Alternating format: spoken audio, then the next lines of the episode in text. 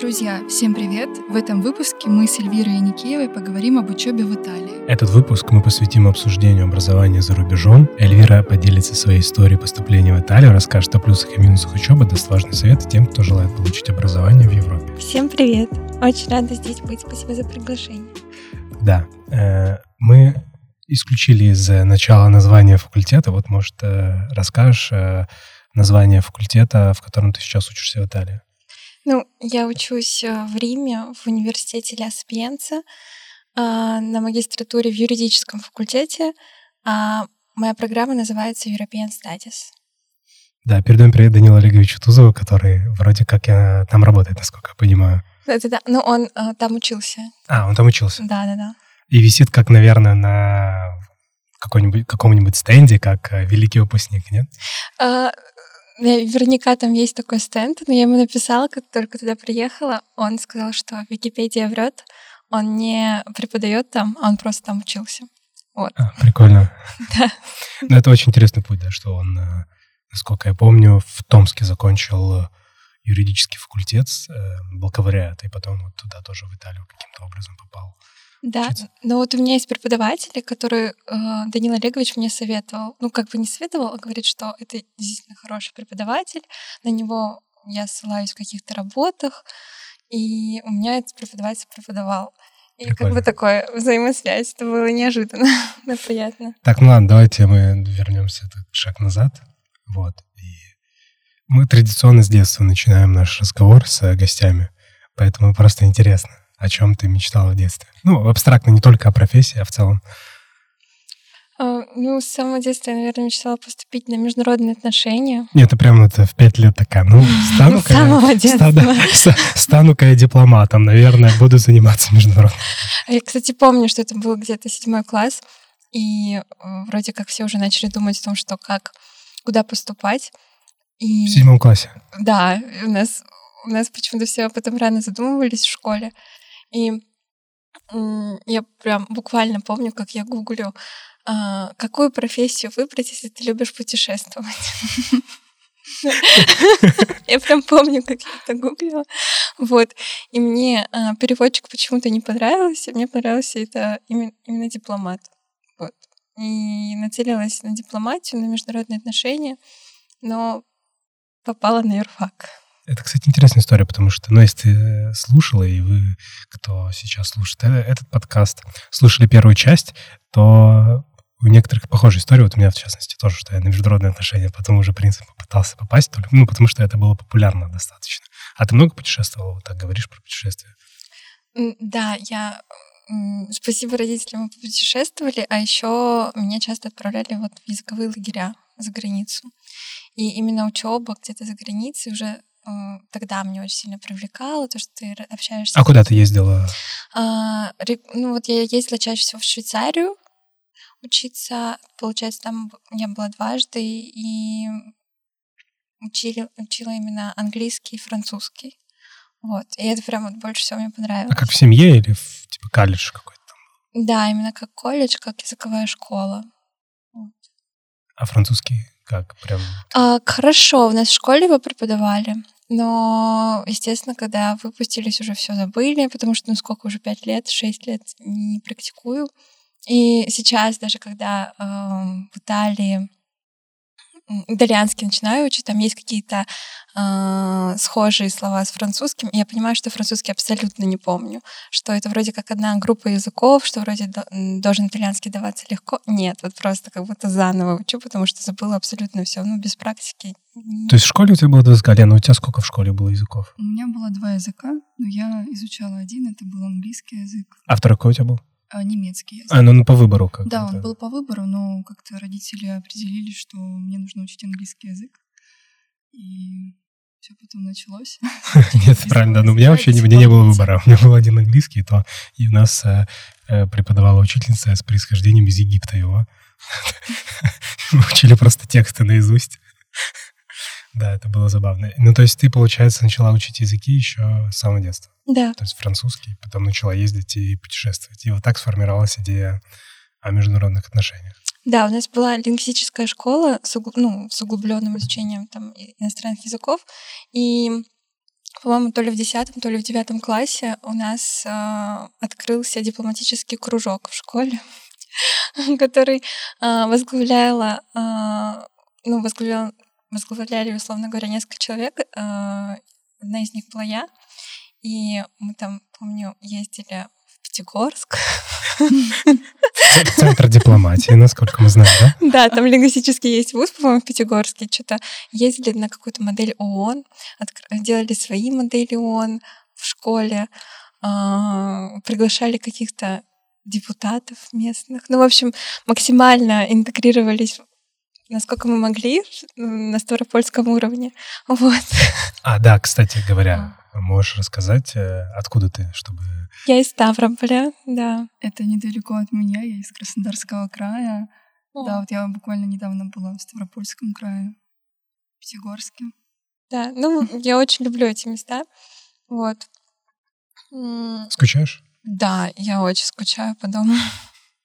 Именно вот э, не по Питеру, ну, мы еще дойдем до того, что до поступления на юрфак, но по вот, местам, где ты родилась.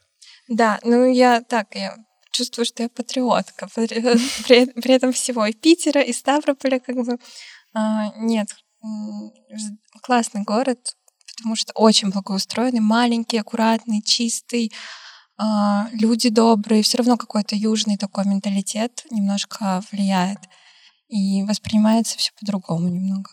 А вот а если не о профессии, может быть, какие-то материальные или были мечты в детстве, или, возможно, мечта там переехать в другую страну? То есть не предполагала ли ты, что так все будет складываться? Вообще, да, я хотела, потому что школа к этому располагала, там путешествия к этому располагали. И я, в принципе, хотела сразу поступить э, в бакалавриат за границу, но мне тогда сказали нет. А, ну родители. Да, да, да, родители, семья. И первое образование в России — а потом ну, делай все, что хочешь. Как бы, но вот этот, э, эта ступень, которая обязательно должна быть именно в России. Вот. Ну, в принципе, неправильно все сделали. А как ты поменяла международные отношения на юрфак? Э, что тебя подтолкнуло? И участвовала ли ты в модели ООН? Просто я знаю, что э, те ребята, которые э, хотели поступать на международные отношения, в том числе и я, э, в средней и старшей школе участвовали от МГИМО, от э, МГУ в модели ООН. Ну, это как-то вот способствовало поступлению. Как бы ты участвовала? Нет, я в этих моделях не участвовала, потому что на момент моего поступления это не способствовало поступлению. Это, возможно, давал какой-то плюс один балл, что-то такое. И то, по-моему, не все, uh-huh. по-моему. Я, когда поступала, посмотрела, э, что дает, в принципе, дополнительные баллы. Тогда был значок ГТО, Олимпиады, и ушла больше вот именно в Олимпиады. А в модели э, не ездила, но всегда хотела. Да. А, а поступала изначально в СПБГУ, и поступила в первый свой год на заводное искусство. Классика. Мы вот, я тоже подавал документ в СПБГУ, тут, по-моему, все они каким-то образом связаны с тем, что подавали свои документы да, в СПБГУ. Я слышала, да. А, вот. Но я отучилась в СПБГУ год, и как это На было... свободных искусствах. Да, а вот именно. Ну, Никто не знает, да? Нет, кстати, эм, я уверена, э, э, Заклевский знает потому что он, он даже, когда он узнал, что я перешла из свободных искусств на юрфак, он сказал, что зачем? Как бы он, он не понял этот, это движение. А, ну, мне просто вот интересно, я не очень... Я, я примерно понимаю, что свободное искусство — это вот что-то там европейское, вы там набираете предметы себе, которые хотите изучать. Но настолько там свободно или все-таки какие-то там э, вот направления какое-то присутствует основное? Ну, как у меня получилось? Я не прошла на международные отношения и хотела что-то плюс-минус похожее. А на свободных искусствах э, я помню, что была кафедра международных отношений, прав человека. И я думала, ну, ну раз я не прошла СПБГУ на МО, то пойду на, на свободное искусство, тоже при СПБГУ. И как это было? А, ты действительно почти всю свою программу выбираешь сам. Там буквально э, один-два предмета обязательных, все остальное ты а выбираешь. какие обязательные предметы были? Ой, я, честно говоря, уже не помню, но, по-моему, что-то Русский связанное- математика. да. Ну вот что-то... Ну вот, кстати, вот очень близко к правде, да, то есть э, что-то связанное с письмом на первом, на- в первом го- году. Английский обязательный. Ну вот, я, я помню, что я, да, я учила математику, но я учила математику не... А, кстати, по-моему, все таки она была, да, по-моему, все таки она была обязательно. В какой-то блок из них, из математических, да, обязательный. Ну, то есть, условно говоря, ты первые два года выбираешь себе предметы по группам, тебе дают несколько групп, ты должен выбрать хотя бы один предмет из каждой группы. Там много кафедр, там социология, философия, антропология, права человека. Звучит, звучит хайпово. Да, прикольно. А, Плюс возможность мобиль- мобильности, потому что э, двойной диплом, Барт колледж в Америке, очень много людей ездили, ам, год проводили там полгода. Как-то выглядело привлекательно. Но, честно говоря, все равно очень неглубоко, очень мне показалось немножко поверхностным и как-то хотелось сильной определенности, что ли. Поэтому первый год я там м, ну, училась довольно легко. Учеба действительно была очень легкая. И я очень много времени проводила на дебатах, потому что узнала о кружке дебатов при СПБГУ, начала на него ходить. И просто каждый, каждые выходные это какие-то турниры, в течение недели это игры при самом факультете политологии или юрфака СПБГУ, дебаты. И как-то вот именно дебаты вывели меня на то, А что ну, что- нужно... как они выглядели? То есть, э, если кратко пояснить, какая-то тема давалась, и нужно было на нее дискутировать. Да, это очень интересная игра. А, Тебе Я просто дают- ни разу не участвовал. Да, м, попробуй, очень интересно. Э, Тебе дают тему. И а, сначала тебя, перед тем, когда тебе тему, тебя распределяют по, условно говоря, по оппозиции, или ты, ты либо за, либо против. Условно говоря, тебе ну, То выпадает есть, за. либо истец, либо ответчик. Да, ус- да, либо естественно, либо ответчик. Ну, примерно говоря. Потом тебе дается определенная тема.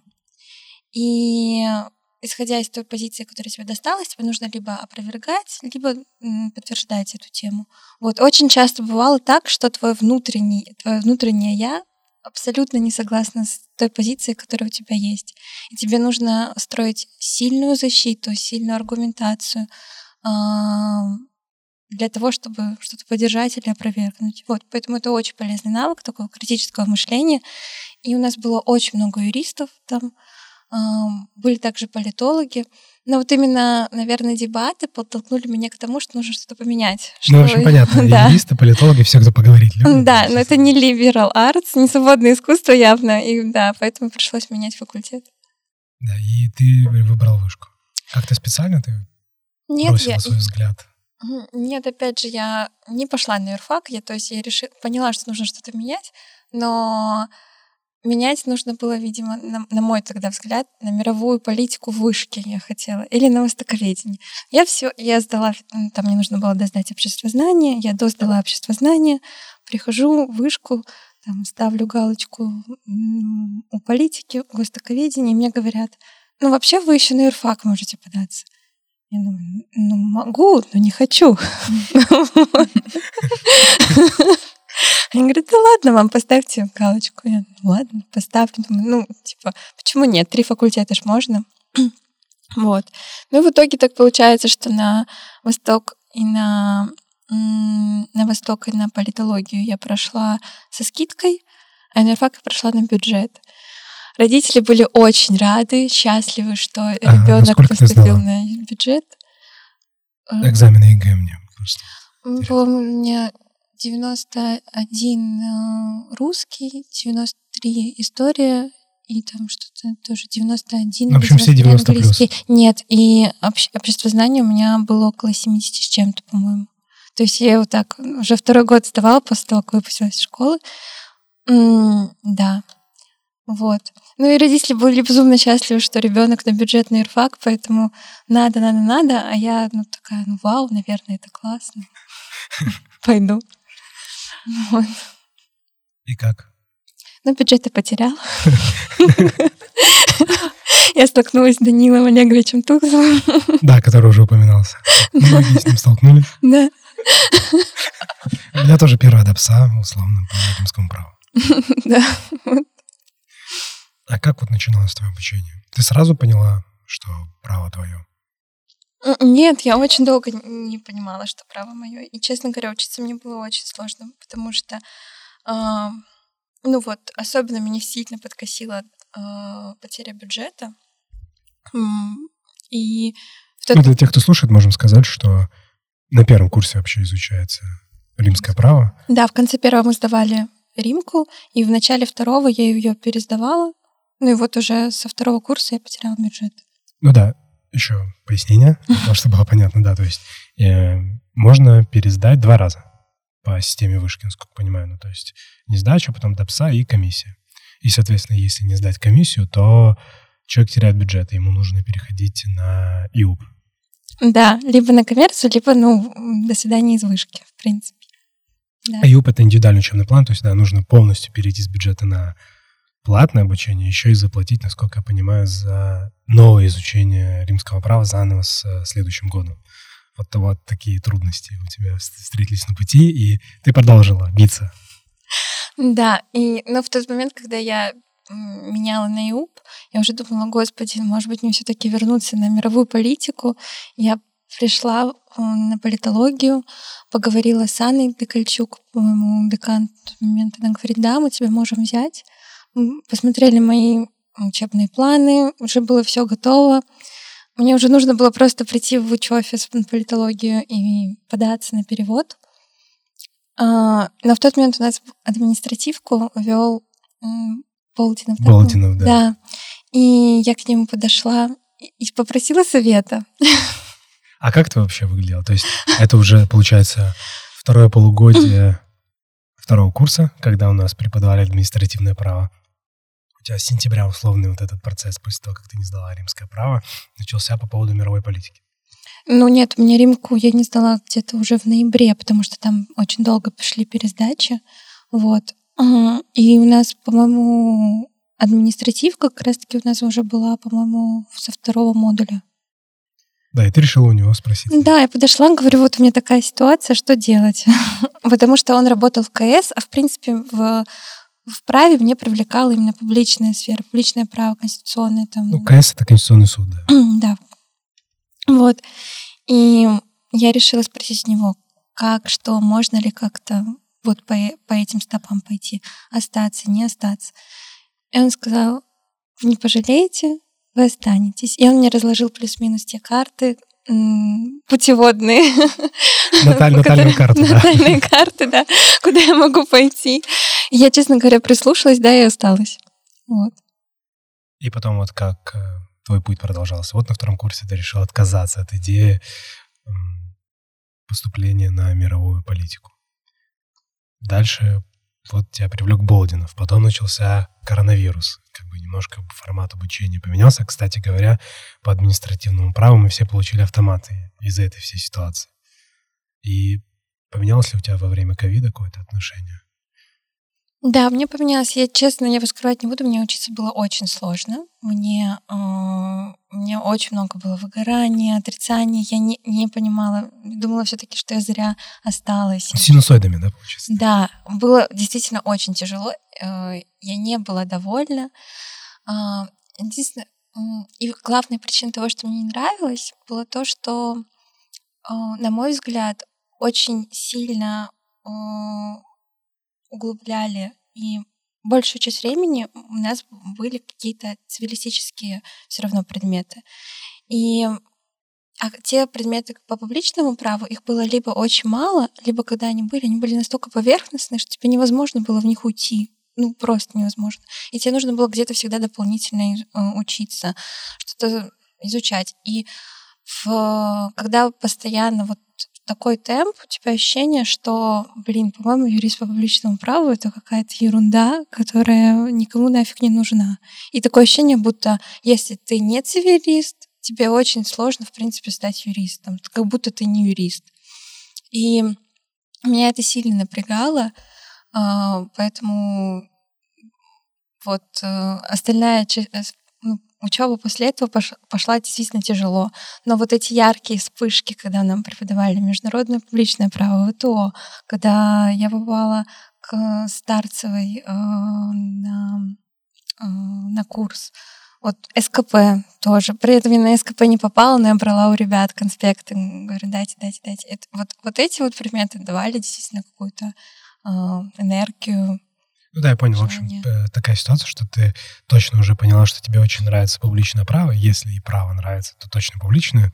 И было тяжело просто заниматься тем, что не нравится. Мне было тяжело, да. да. Но в целом можно то же самое там сказать про тех, наверное, кому нравится частное право, кому тяжело заниматься публичным, тем же международным, когда им нравится. Но я думаю, да, это такая проблема в целом, которая в том числе и в вышке, когда тяжело определиться да. сделать выбор именно с точки зрения какого-то административного процесса. Ну, вот, кстати говоря, про СКП ты вспомнила.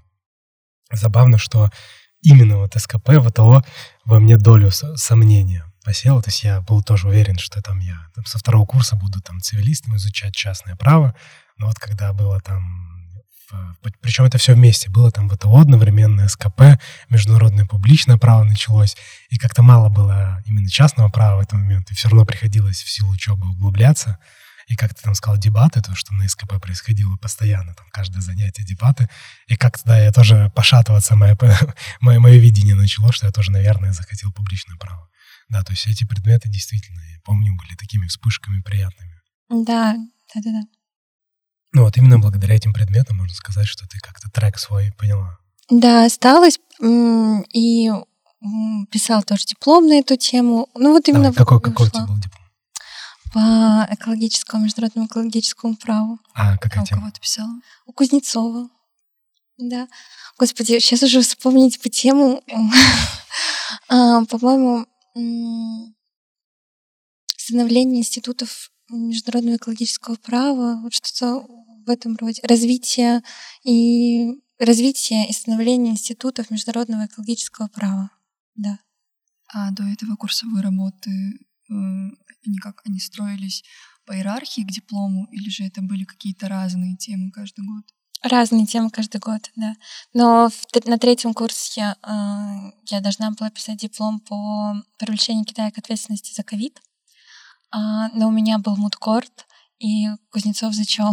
А какой мудкорт? А, по защите прав человека, господи, прав детей. Конвенция по защите прав детей. По ним у нас был мудкорт. Участвовали я, Сёма Сысуев, Малика и, и Лёша Британов. Вот. Всем передаем привет, кто, всем, если, да, если да, вы слушаете. Да, да, да, всем передаем привет. Вот поиграли, тоже прикольный опыт, интересный. И э, резоль... э, сам меморандум зачли как курсовую да, работу. Как курсовую работу. На первом курсе у меня было что-то по ИГПЗС, постановлению парламента в, в Британии. А на втором курсе, по-моему, по праву вето в Совете Безопасности ООН. И вообще это очень интересно, что мы лишились такой работы про ответственность Китая за ковид. Но вот э, интересно, что ты рассказываешь, что приходилось там приступать через себя, чтобы изучать частное право и в целом преодолевать все трудности бытия в Высшей школе экономики Санкт-Петербург. Были ли у тебя какие-то хобби, либо увлечения, которые позволяли тебе либо отвлечься, либо какое-то свободное время, если оно было занять, условно? То есть чем ты занималась? Свой интерес удовлетворяла, как ты говорил, что приходилось на стороне публичное право изучать. Возможно, еще что-то изучала, там язык или да, я очень много времени вот э, тратила именно на просто прочтение вот книжек по международному публичному праву. Действительно этим сильно увлеклась. Изучала языки, сдавала IELTS, начала готовиться к поступлению в а магистратуру. В... С какого курса? Э, с третьего. Я на третьем сдала IELTS. Э, ну, готовиться именно к, к IELTS или прям ты на третьем подготовилась и сразу же сдала? Ну, сходу? ну, в начале третьего начала готовиться, в марте я сдала. Вот. И, и немного спорта. Я действительно этим сильно увлеклась. А, спорт, ЗОЖ, Какой спорт, нутрициология, фитнес. Я параллельно учебе вышки получила образование фитнес-тренера и нутрициолога, спортивного нутрициолога. А, ну то есть спорт и нутрициология это как-то связаны, и поэтому в дальнейшем ты решила немножко уйти в нутрициологию, да? У меня был блог, да, я действительно практиковала. А, И это все на третьем курсе началось здесь? На третьем курсе, да, третий, четвертый курс, и немножко вот до поступления в Рим я занималась этим.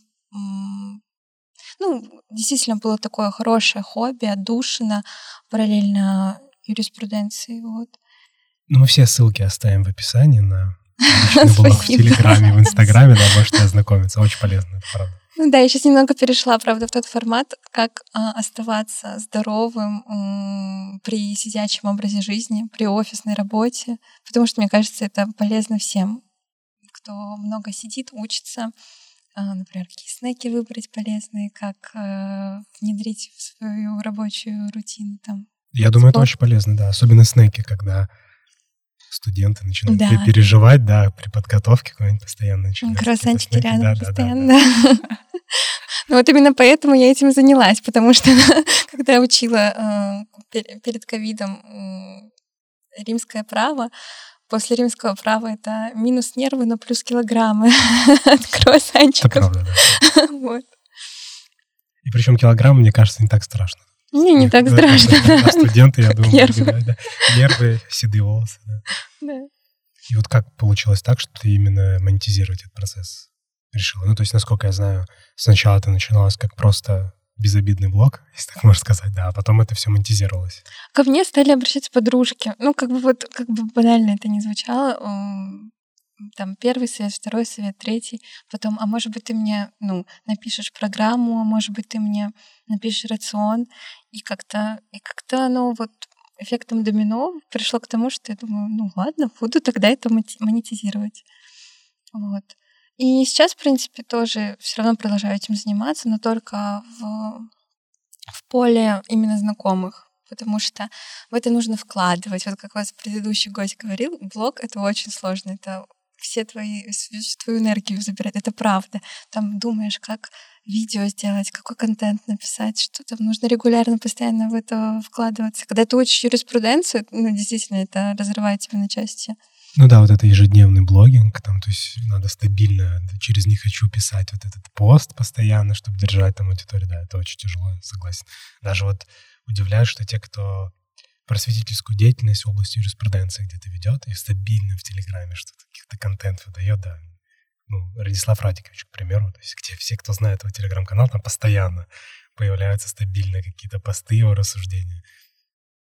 И, ну, как дуть, наверное, надо спросить. Сколько ты зарабатываешь? Ну, сколько стоили услуги вот э, нутрициологии именно, если только этого касаться? Так, к не готова. Ну, ну, просто интересно, как бы можешь не отвечать, там, сколько ты заработал, ну, вот сколько человек должен был заплатить тебе. Ну, у меня месяц ведения, где абсолютно все, все, все включено, где разбор рациона, где меню, где э, я постоянно на связи, а, условно говоря, от точки А к точке Б, и все, все, все, все вопросы закрываю по, по wellness, условно говоря, а, стоило 15.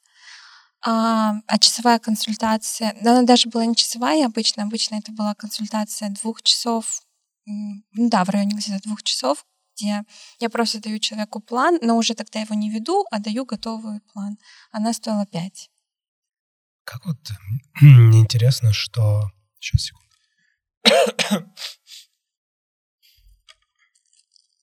Да, это все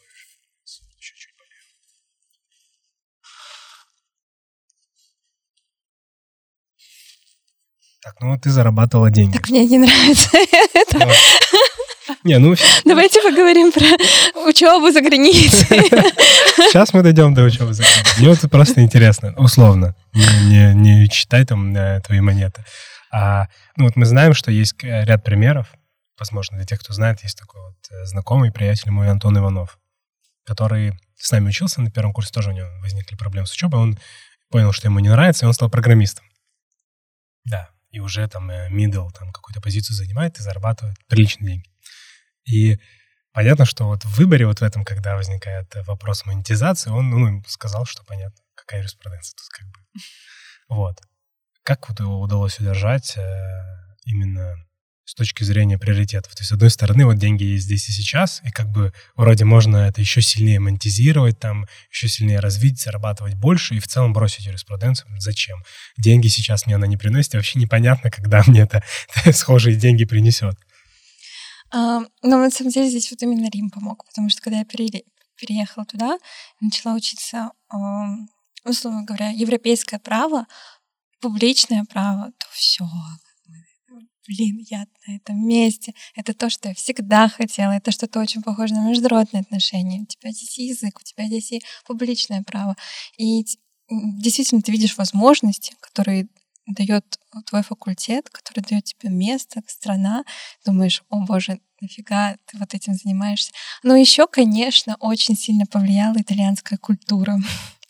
Когда это страна углеводов, когда это страна, где нутрициология совершенно непопулярная наука, когда ты говоришь, мне, пожалуйста, капучино на соевом, и тебя считают за извращенку там просто, потому что а что? Ну да, паста чиабата, да. Паста чиабата, пицца. И я вот не шучу, у них буквально тесто в каждом приеме пищи. И когда ты такой с авокадо с рукой сидишь, то ну, как бы... Кто? Ну, сразу видно, да, приезжие, да. Да-да-да. Нет, эм, вот все это вместе как-то сложилось в единое, и тебе стало понятно, что как будто то, что ты монетизируешь, как будто это не так важно. Это легко монетизировать онлайн э, из России, потому что в России на это большой запрос. Да, в принципе, даже в Италии на это есть запрос. Но, но вот сама важность какая-то потерялась. Мне так показалось. Ну, я понял. А ты сразу решила, что все, я уезжаю, условно. И это точное решение, и я буду там все свои шаги с третьего курса делать так, чтобы поступить в магистратуру, как ты сказал, что вообще до поступления в бакалавриат где-то вот эта мысль у тебя витала. Соответственно, уже она там превратилась в цель во время обучения на бакалавриате.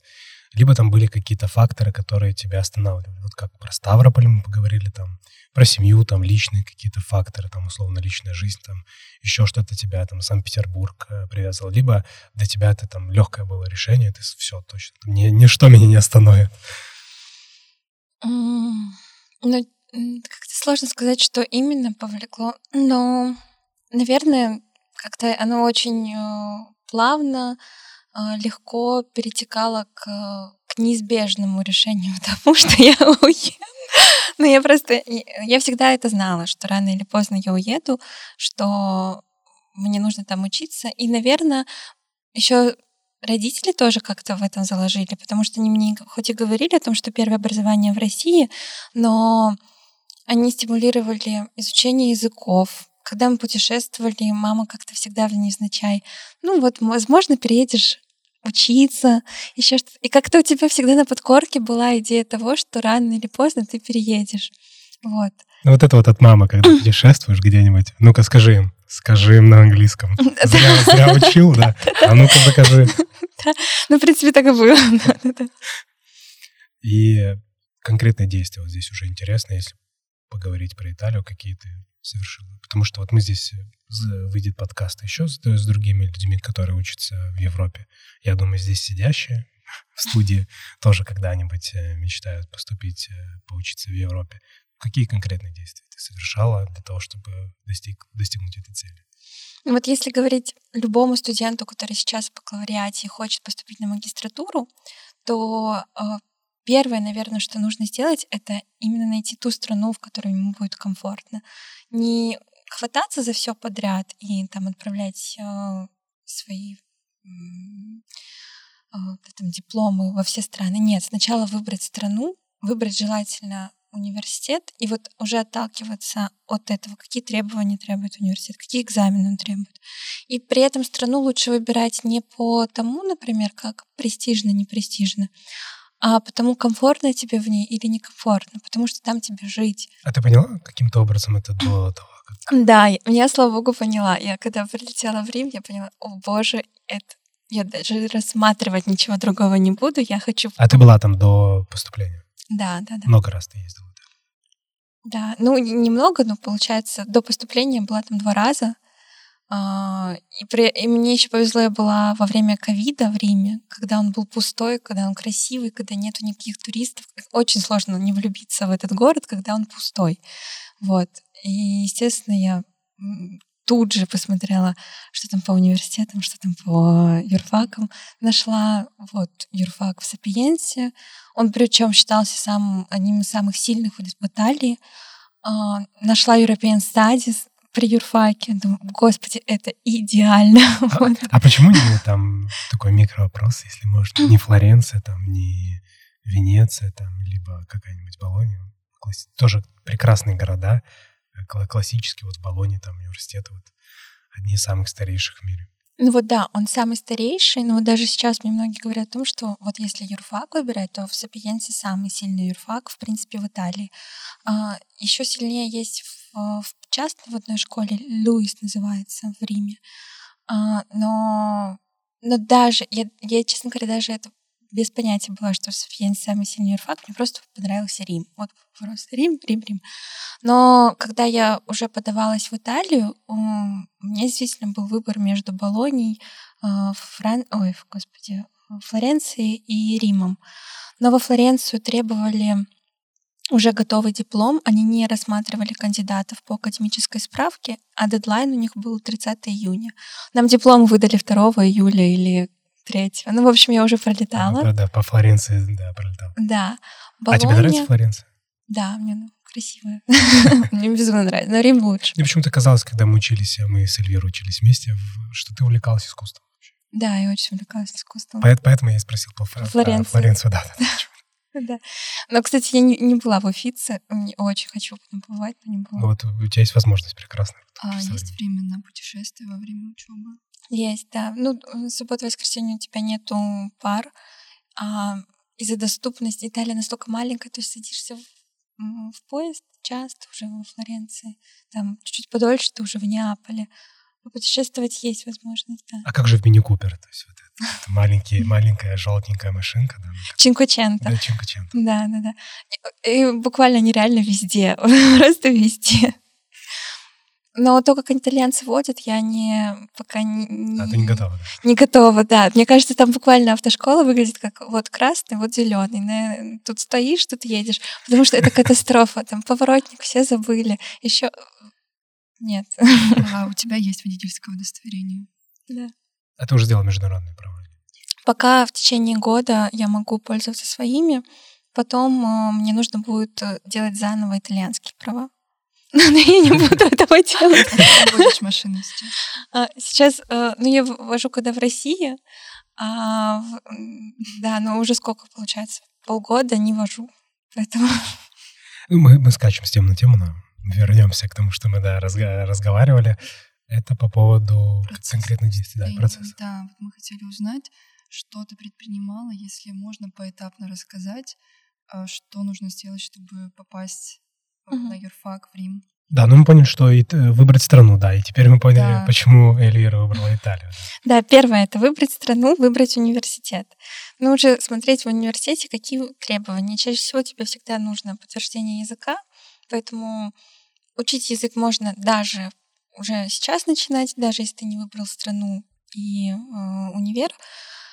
Э, и посмотреть, какие баллы тебе требуются э, по языку, какие баллы тебе требуются, средний твой балл GPA. Ну и начинать думать о том, где ты будешь брать свои рекомендательные письма, потому что это тоже важно.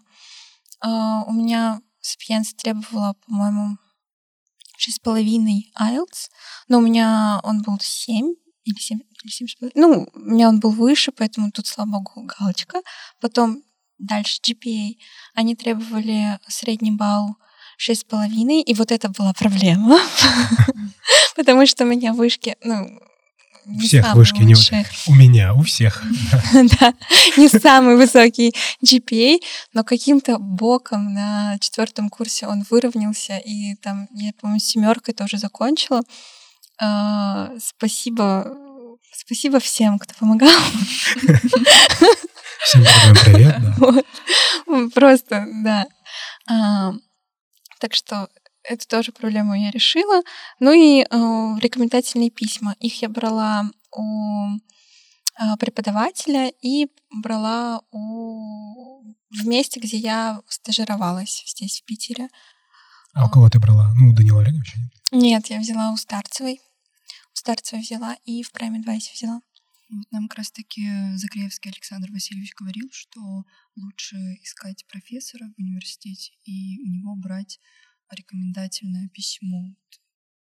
Да. Ну, вообще, я всем советую изучить, всегда изучать перед тем, как вы берете рекомендательное письмо, преподавательский состав. Особенно сейчас, как он очень сильно расширился.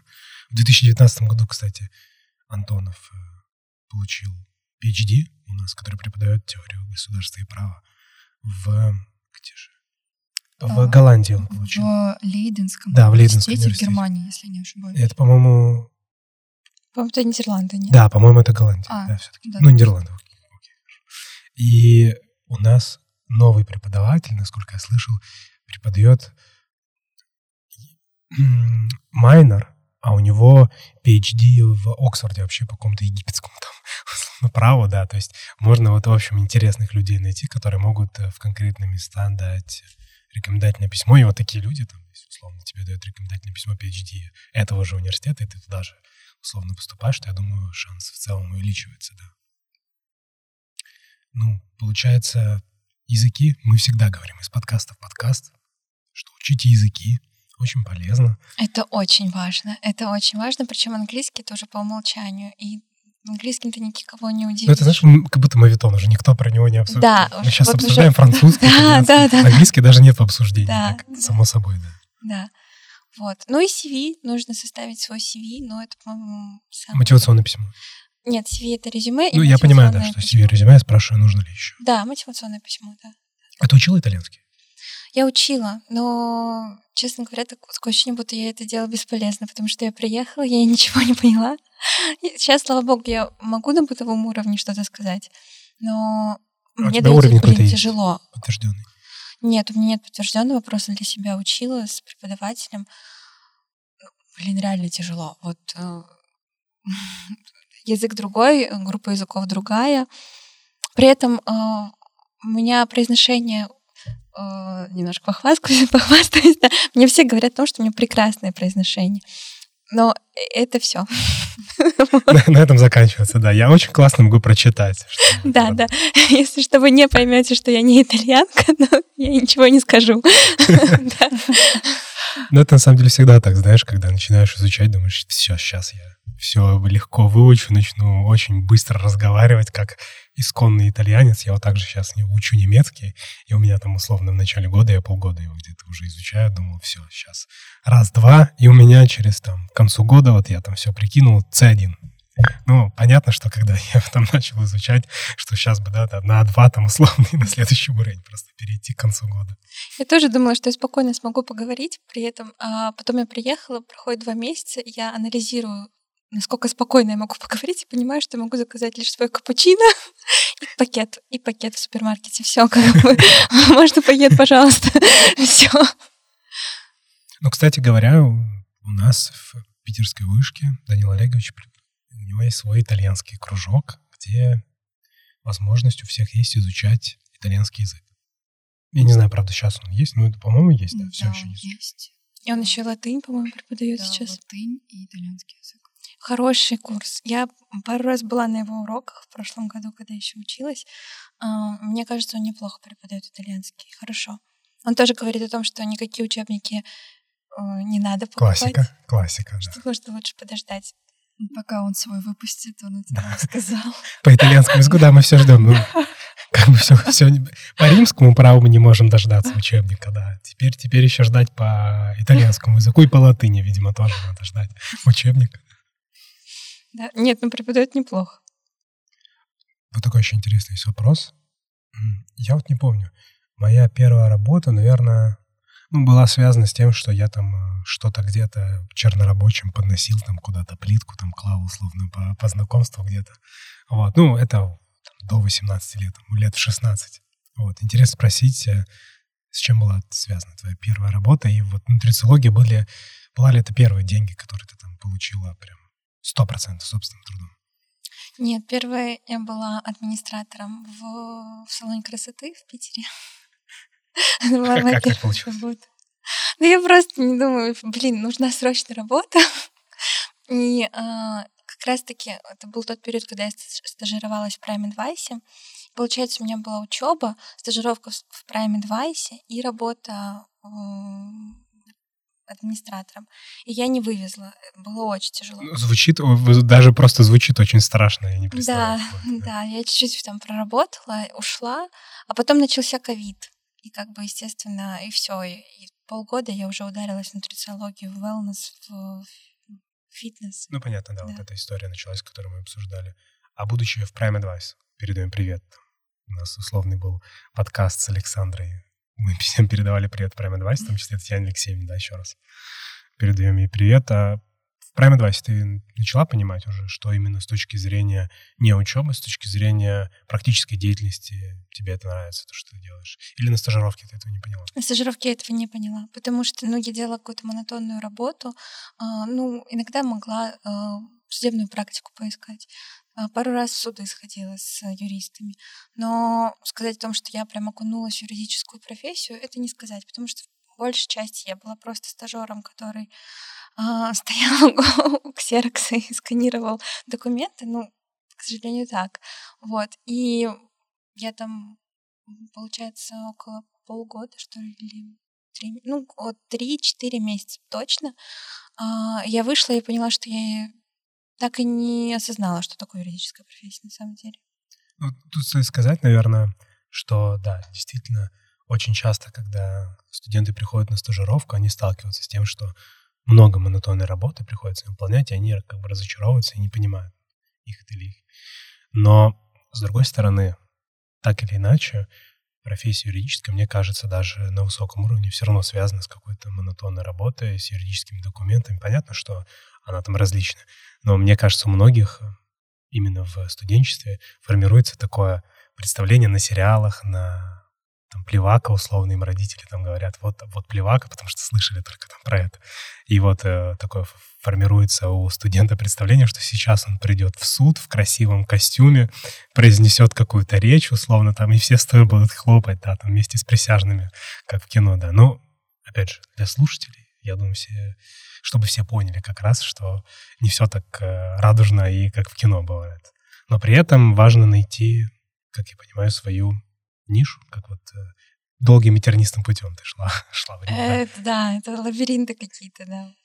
Я еще, я очень сильно вдохновилась, когда поступала, 11 по-моему, класс или 10 или уже когда дебаты играла, не помню, но мне настолько понравилась жена а, Клуни, Амаль Клуни. Она правозащитница, юрист по публичному праву в правах человека. Господи, она меня так впечатлила. Умная, красивая, а, успешная. Я думаю, вау, это возможно. То есть вот такой юрист, это возможно. И да. У меня еще был такой провокационный вопрос, когда я э, про искусство тебя спрашивал. Гай или Боттичелли? Условно, Микеланджело или Ульпиан, да. Что бы ты выбрал? Боттичелли. Боттичелли, тебя какой твой любимый художник? Боттичелли, нет? Из римского ренессанса? Да, да. А, из итальянского ренессанса? Наверное, все Ну вот условно, я, мы сейчас сидим в студии, на мне он... Э, я вижу. Боттичелли, да. Боттичелли, наверное, Микеланджело мне будет любимый. А тебе, тебе что нравится? Ну, не в итальянском ренессансе, можешь в целом сказать. Есть. Мне нравятся все Брейгели и О, да, Брейгели, да, все. Три, да, их, насколько я помню. Ста... Старший, младший, старший, я не знаю третьего. И третий там еще есть. Средний. Да, как в этой сказке «Три брата», да. Да, ну Боск тоже красиво, конечно. Нет, вообще э, сейчас, насколько я понимаю, в вышке, вот я слышу в магистратуре, два интересных курса меня заинтересовало, как, эм, как майнер, в общем, не по своему направлению искусство виноделия есть курс, что там, а там женщина, ну, девушка, скажу помягче, в, она рассказывает, э, сама делает вино, то есть у нее свой виноградник, насколько я понимаю, она продает вино на территории России в том числе, и она рассказывает, ну, условно, там, как разбираться в вине, как там производить вино, про весь этот процесс, то есть, ну, это безумно интересно. Ну, я туда не попал, потому что я сейчас не студент вышки, но вот мои знакомые, друзья изучают, и они, ну, просто в шоке такого. И искусствоведение как раз преподается, то есть э, поэтому мне кажется, что сейчас прикольно, вот питерская вышка позволяет какие-то иные хобби себе найти. Это здорово вообще, когда вот я сейчас переехала в Сапиенцу, а, и сравниваю ее с вышкой, и я понимаю, насколько у нас балдежный вуз. У нас действительно балдежный, офигенный, сильный вуз, где есть э, внеучебная деятельность очень большая. У нас, например, такого в Риме нет. Нас, они не слышали, что, что такое дебаты. Я думаю, вы, ребят, ну серьезно? Нет, не слышали. Не слышали, что такое модель ООН. В Болонии, э, в где? В Венеции, в Кафоскаре, там, да, там в Милане тоже, там вот этому уделяется большое внимание. Спенса это, это катастрофа. У нас есть ребята, которые до сих пор не зачислены. А сейчас, как, сейчас у нас январь. То есть до сих пор не прошла процедура зачисления. Это большой бардак, где не особо как бы а, вот внеучебная деятельность развита, не особо возможности какие-то для студентов, не особо... Бардак ты имеешь в виду с точки зрения административного процесса? В этом плане в первую очередь и в целом тоже. Потому что, а, например, мне не особо все равно нравится, как проходят а, занятия. У нас лекции в основном. У нас лекции, семинары. Это что-то вот одно. Иногда преподавателю не хочется разговаривать с студентами, это, это происходит в форме лекции. Когда ему хочется, он может какие-то вопросы позадавать и будет больше похоже на семинар. Как чувствует, в общем, по настроению? Как чувствует, по настроению, да. А, но там тоже, да, на кого преподавателя попадешь. В целом они все действительно хорошо знают свой предмет, в этом, в этом вопросов нет. Но единственное, э, к чему есть большой вопрос. Это к знанию английского языка самими преподавателями. Потому что у нас э, вот, э, предмет History of European Law, и там э, преподаватель Маскати, она абсолютно не говорила на английском. То есть я, я опоздала из-за того, что у меня были проблемы с визой, я ее ждала и приехала на месяц позже. Я подхожу к ней и говорю, там, извините, я приехала на месяц позже, какие, предмет, какие темы я пропустила, какой у нас учебник основной, где э, взять материалы, нужна ли вам моя почта, ну, все вот эти вопросы. Она, извините, наверное, у вас все-таки английский лучше, чем у меня. А, можете написать, пожалуйста, другому преподавателю, как бы, и, и, и то она попросила какую-то итальянку перевести мне, и то есть ее лекции были немного странно, немного странно выглядели. Очень было заметно, что ей эти презентации кто-то из ассистентов, скорее всего, написал. Она просто читала по-итальянски английские слова. Вот. И вот это самый большой мой, как бы, мое большое самое разочарование, именно вот этот предмет, этот преподаватель. Я очень надеюсь, что такого больше не будет. Ребята, которые на втором курсе выпускаются, говорят, что да, тебе нужно просто пережить Маскати, но не знаю, пока это сильное разочарование. Я не, слабо себе представляю что-то похожее в вышке. Ну да, вот это к слову о том, что идеального места нет. Что я часто слышу миф, когда студенты обсуждают какое-то поступление в Европу, что все сейчас, ну, все везде лучше там, где нас нет. Сейчас я там приеду, там как, опять же, там как в кино, там все идеально, я буду там просто добиваться каких-то нереальных результатов, там все прекрасно. Надо только уехать. Да, но это еще образ такого средневекового университета с красивыми библиотеками. А, не знаю, наверное, как у нас э, центральная библиотека, тоже такой вот образ. С... Массивный, да, прям. Да, со старинными колоннами. Вот это, кстати, тоже интересно спросить про атмосферу. Сколько я знаю, там библиотека есть. Вообще в Риме есть библиотека Унидра, насколько я знаю. Ну и в целом есть ряд больших библиотек, которые очень серьезные. Да, библиотеки — это вот моя отдельная любовь, потому что они, господи, они очень красивые. Ты попадаешь как будто в Хогвартс. Мы, в принципе, уже с ребятами называем «пойдемте в Хогвартс». Сегодня там, сегодня там. А, они вот именно такой атмосферы. По-моему, нам даже э, мы были в одной библиотеке э, при Министерстве э, культуры Италии, и нам там сказали, что там снимался Гарри Поттер. Но мне кажется, что нет. что... Да, очень странно, потому что Гарри Поттер в основном уже снимался в Оксфорде. В Оксфорде да. да. Плюс я так и не вспомнила, что я, ну, а я фанатка Гарри Поттера, я у них спрашиваю, «А какая сцена? А мы не знаем. А, ну, ну Италия, вот Италия в этом плане может немножечко так приукрасить. А, но они действительно выглядят вот такой дуб, какие-нибудь там двухэтажные библиотеки, лестницы. Атмосфера невероятная. Мне даже мне даже это помогло один раз сдать экзамен. То есть э, я регулярно занимаюсь в библиотеке, готовлюсь. Она еще рядом с моим домом расположена, а это библиотека Сената. И там в основном юридическая литература, там нету ничего другого. И, как я поняла, в основном туда приходят либо юристы, либо ну, студенты-юристы, либо вот местные работники, сена, сенаторы или депутаты. И э, уже так я хожу за каждый день, я регулярно вижу одних и тех же людей, мы уже почти здороваемся. Я прихожу на экзамен, и мне говорят, что ну, нас будет принимать там второй преподаватель. И этот второй преподаватель оказался человеком, который вместе со мной занимается постоянно в этой библиотеке. Он меня увидел, говорит, ну я знаю, что вы-то готовы к экзамену. Вы-то занимаетесь вместе, где там ну, что-то было подписано. Вот. Поэтому да, э, библиотеки — это отдельная любовь, они безумно красивые, там ты можешь брать спокойно любую литературу юридическую, а, все очень приветливые, есть Wi-Fi, есть заряд, зарядки. Ну, вообще, давайте мы приложим фотографии, потому что я вот когда смотрю историю Эльвиры, я вижу вот это величие, ты просто заходишь и реально прямо ну, ощущаешь себя гаем, птицей, ты вот смотришь на это, прям атмосфера располагает к тому, чтобы создавать что-то, да. Да, более того, там ты все, ты там спокойно можешь эти все источники найти. А, я конкретно а, там рим, римские гесты не искала, но я поискала наш гражданский кодекс, он есть. Я нашла. На английском. Да, на английском наш. Ну, тоже как-то очень приятно. Очень приятно было увидеть вообще вот это русский Патриотическое чувство, да. Увидеть гражданский кодекс Российской Федерации. Ой, я стала жуткой патриоткой, когда я переехала. Да-да-да. Очень интересно, конечно. А вот с точки зрения еще изучаемых предметов, есть, может быть, что-то нравится, там, как вот с негативной нотки зашли? Что нравится или что не нравится? Что нравится, да, потому что мы зашли с негативной ноты, что вот есть какие-то минусы, да, ну, как понятно, что они есть везде, ну вот, а что положительного именно да, ну вот э, просто повторю, единственный минус это неорганизованность, все остальное это плюс, я считаю, потому что а, очень э, дружественная атмосфера. Очень. То есть... Ты можешь конкретно назвать какие-то дисциплины, которые вот тебе понравились? По дисциплинам мне больше всего понравилось Comparative Public Law.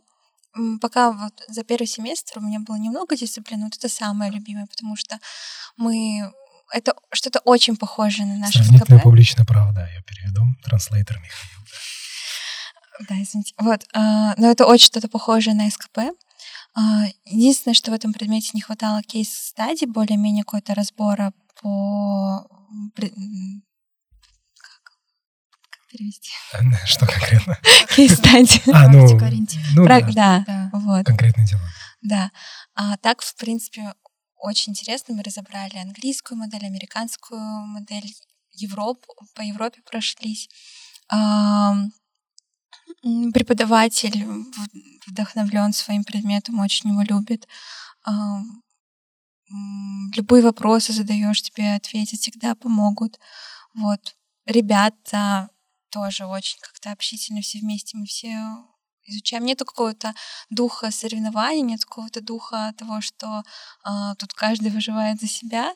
Нет, мы всем большим коллективом очень трепетно друг к другу относятся, все за себя так переживают, когда ты сдаешь экзамен, все, да, давай, давай. Ну, это, это какое-то различие уже в менталитете, хотя там большой вопрос существования менталитета, но мы за скобками его оставим. Видишь ли ты различие? Вот ты упомянула про соревновательный дух, потому что мне кажется, что несмотря на то, что в питерской вышке тоже вот так все дружно происходит, но нотка соревновательного духа есть. Она огромная.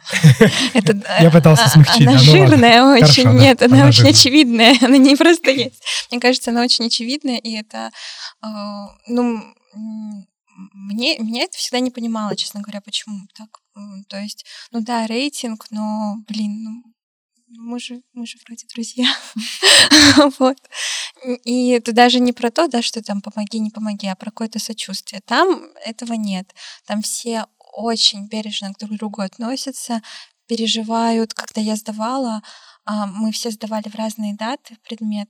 Мне написали все мои друзья, спросили, как я, как, э, какая у меня какая оценка, что спрашивали, э, давай сегодня выпьем там аперитив, э, отметим твой экзамен. Все настолько вот за тебя переживают, и это не может не быть приятным. Э, здесь, к сожалению, такого редко встречала. Вот. Что еще хотела сказать очень важно? Здесь такие все суровые, да, больше. Это я тоже вот замечал, особенно эм, из-за того, что очень много людей приезжает э, из регионов, ну, как бы я тоже из региона, и за собой тоже это замечаешь, что ты как бы приезжаешь и понимаешь, что вырос в таком сражении, что, условно, ну, не буду говорить выживание, потому что, наверное, в 21 веке там нет каких-то проблем с первичными э, потребностями, но все равно серьезные усилия для того, чтобы там приехать в другой город, попробовать там, тяжело там уехать там от родителей, от друзей, все. И вот постоянно в такой гонке находишься. Мне вообще кажется, вот я замечаю, что все постоянно в какой-то гонке. То есть каком-то стремлении, соревновании, все вот хотят, хотят, хотят, чего нет. Э, и когда я там куда-то путешествую, приезжаю, чего нет, э, в некоторых странах, опять же, все от страны к страны, но вот в том числе в Италии, к примеру, условно там, я думаю, ох, сейчас у меня там свободный час, мне там надо час что-то почитать, успеть там, потому что у меня там что-то через месяц, а итальянец там условно просто сидит, и смотрит на, ну, на красивый закат, на красивую волну. Ему не интересно, что у него условно через месяц, что ему, почему ему надо сейчас почитать. Красивый закат, вот это, это повод для того, чтобы посидеть и покайфовать целый день, да, действительно. Ну, это правда так, это правда так. Но, в принципе, там этого нет вот даже в каких-то таких других вещах, потому что у нас сейчас, например, отбор происходит на Erasmus, а и что такое Erasmus? Erasmus — это обмен э, между университетами, программа мобильности, условно говоря. И на него тоже большой конкурс, потому что участвуют вся сапиенцы. Э, и когда я увидела, что там, условно, в Ирландии, куда бы я хотела поехать, три свободных места, и в нее хотят абсолютно все, во мне проснулся этот вышкинский наш вот этот дух. Пицца, пицца, да. Ставропольский, да. Вот. Я думаю, ой, все. А у меня, ну, как бы, там у меня, у меня хорошие баллы, и результат высокий. Но есть ребята, у которых вот все предметы 30-30-30. У меня 28-30-30. Думаю, блин, эти два балла. Но они могут, они могут стать решающими, и в тебе вот это просыпается дух соперничества. При этом моя подруга, когда узнала, что я тоже хочу в Ирландию, и она тоже хочет в Ирландию, она ровно наоборот среагировала. Она такая, вау, это значит, скорее всего, мы вместе поедем. И я такая, да, вот, почему я об этом не подумала? Как бы вот просто у тебя уже, видимо, это настолько глубоко сидит, что твое место кто-то займет, что там ресурсы как будто ограничены, ты живешь постоянно вот в этом ощущении. Там все по-другому. И э, это э, это то, что ты в себе как бы немножко даже меняешь. Ну да, вот мне кажется, что даже я замечал, что мы не умеем радоваться успехам там, в экзаменах, либо успехам в какой-то учебной деятельности. Ну, то есть я, э, я вот честно скажу, мне было очень тяжело в свое время там как-то поменять это в себе, потому что там часто участвовал в каких-то мудкортах, часто участвовал в какой-то деятельности, и я видел, что там кто-то побеждает, и я не понимал, что там, ну, условно, я не мог искренне порадоваться, понятно, что я формально мог сказать, да, там, я очень рад, но при этом, как так, почему я не победил, что мне там нужно сделать еще, чтобы всех разогнать, условно. Ну, я злился, не то чтобы я завидовал, вряд ли это, наверное, зависть, но я просто злился там скорее на себя. И вот мне кажется, что мы не можем спокойно жить, вот когда видим там успехи, особенно в экзамене. Как я сдал на, как я сдал на 5, а он на 10. Я же делал больше. Я же ходил на все, а он сходил там на, на одно занятие, условно. Да, и вот э, это очень важное умение, мне кажется, вот так вот попробовать порадоваться за своего ближнего. Да, ну и вот это там есть. Там, в принципе, вот а, очень трепетное отношение к друг другу. Иногда, ну, мне кажется, может доходить до радикализма, до какого-то радикального состояния, но в целом оно аккуратное очень и приятное. А у меня, было, у меня был случай, когда мы с одноклассниками пошли а, в пиццерию, каждый заказал себе по пицце. Но я все смотрю, мальчик один все никак заказать не может. Я думаю, что такое, что такое. И он встает и решил обойти весь наш стол, каждому человеку подойти и очень аккуратно спросить, прости, пожалуйста, а ты не веган? Ты не против, если я закажу себе маргариту с сосисками?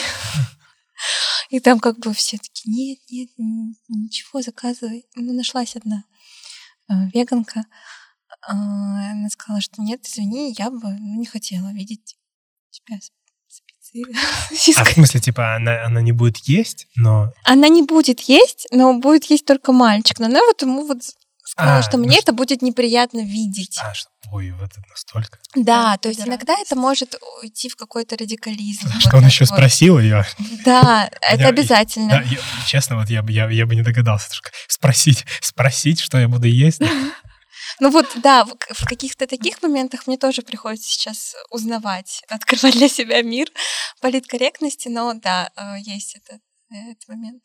А вот э, тут про э, бытовуху тут так говорили, если можно неаккуратно так сказать. Были ли проблемы с тем, чтобы переехать, как-то наладить свою жизнь, перевести вещи, вот такие, или это все там условно? Сел в самолет, да, приехал.